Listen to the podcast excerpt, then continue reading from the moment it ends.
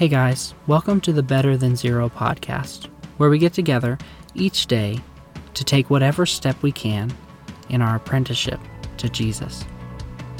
Each day, I'd like to start by reading a scripture from the Bible, and then focus on another spiritual discipline.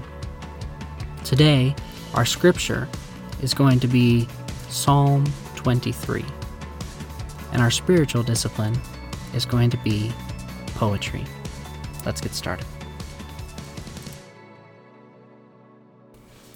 Psalm 23, a psalm of David.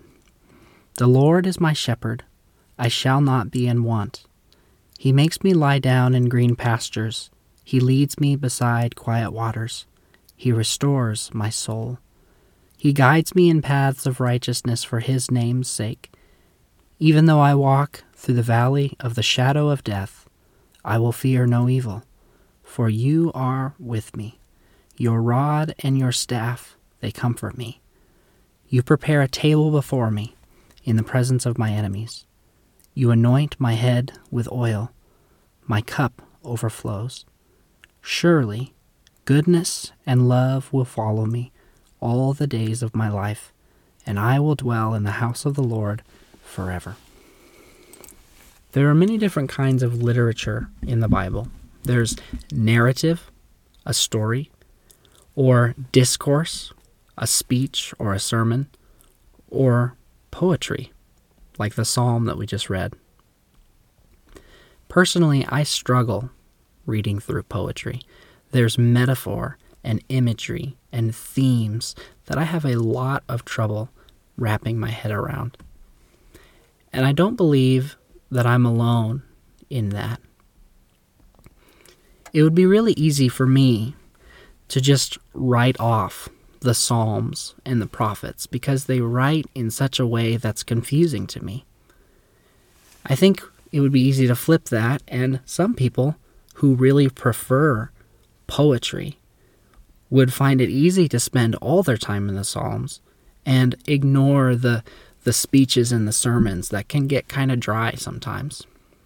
However, I think it's important that we at least give the Psalms, the discourses, the whole Bible a chance to speak because they are a part of God's overarching story. So I want to encourage you to spend a little bit of time allowing God to speak to you through this poem.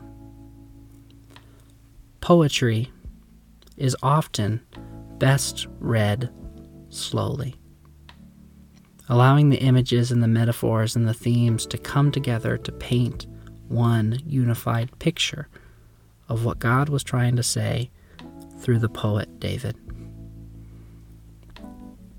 To get you started, one of my favorite themes in this is the Lord is my shepherd. Obviously, we're not sheep. That's an image, a metaphor. But it's trying to say God is watching over me day and night.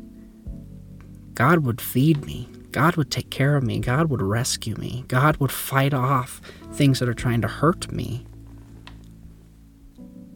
Nowadays, the idea of being called a sheep is an insult.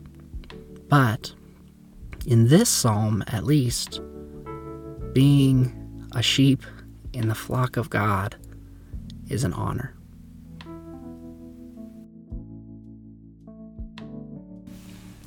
The Lord is my shepherd.